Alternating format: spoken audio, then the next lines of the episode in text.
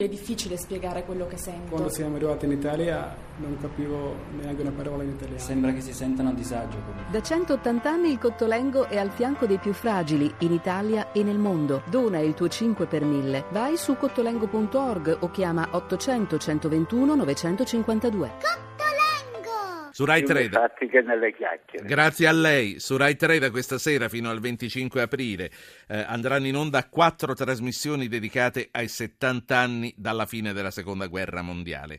Tommaso Cerno è il conduttore di D-Day, i giorni decisivi. Tommaso Cerno è giornalista, eh, l'abbiamo letto a lungo sull'Espresso, oggi è direttore del Messaggero Veneto. Buonasera Cerno. Buonasera.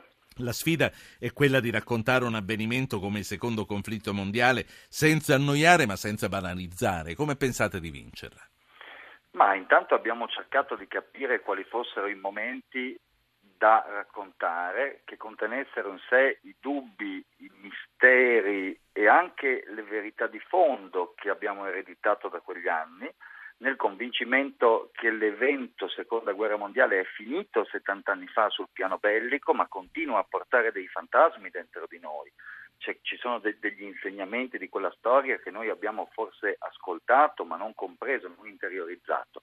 Quindi abbiamo eh, scelto di raccontare i fatti attraverso documenti storici, documentazione filmata, eh, apporto di storici, ma anche i cervelli, i sentimenti, i giorni decisivi non scritti sui libri di storia, i giorni intimi in cui i protagonisti modificano la loro percezione. Quindi vederla anche in soggettiva eh, con gli occhi di chi è stato protagonista di quei giorni. Sì, e, e, per comprendere quanto poi ci sia di umano nella storia e di quanto storico sia l'essere umano nel momento in cui ragionando in, in un certo modo e percependo il mondo in un certo modo, a volte distorto, ma occupando un ruolo di tale importanza da modificare la vita degli altri possa diventare protagonista di fatti più grandi di quelli che tu immagini e quindi portare dentro la sua testa interi popoli, a volte anche senza che questi si rendano conto esattamente di ciò che sta succedendo.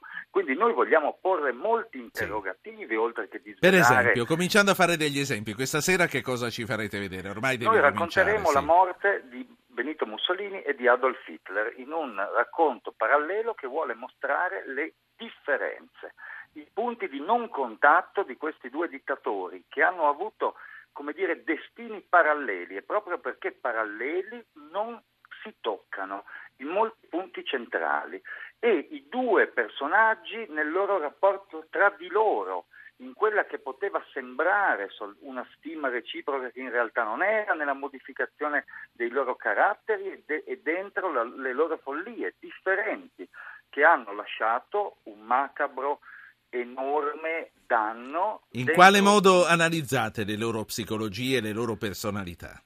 Beh, noi entriamo dentro il cervello di Hitler anche con l'aiuto di uno psichiatra, cerchiamo di capire negli ultimi momenti, chiuso nel suo bunker, nel sottosuolo, quando continua a dare ordini, a muovere armate immaginarie dentro una realtà dove il nazismo ormai occupa pochi metri cubi e il mondo sta cambiando, che cosa c'è nella sua testa e che cosa vogliono davvero fare i suoi gerarchi e perché Berlino, pur di fronte a quella disfatta, combatte ancora fino alla morte casa per casa in una battaglia che sul piano puramente bellico sembra incredibile, ma che invece muove un'enormità di persone verso una morte che era logica e segnata.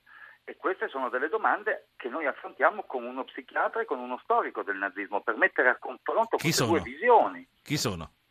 Sono eh, Vittorino Andreoli che ci racconterà il cervello di Adolf Hitler e Gian Enrico Rusconi che ci racconterà che, che nazismo c'era in quelle ultime ore e come queste due cose possono andare insieme. Cioè ci risponderemo alla domanda ma Hitler era solo folle? Era folle o non era folle? Era un leader lucido che stava portando un paese al disastro o era Sì. un pazzo che era rimasto per qualche ragione al comando? Allora, come si dice in bocca al lupo, a che ora cominciate? Crepi. A che ora Alle cominciate? 21.05. Tommaso giusto il tempo di finire zapping.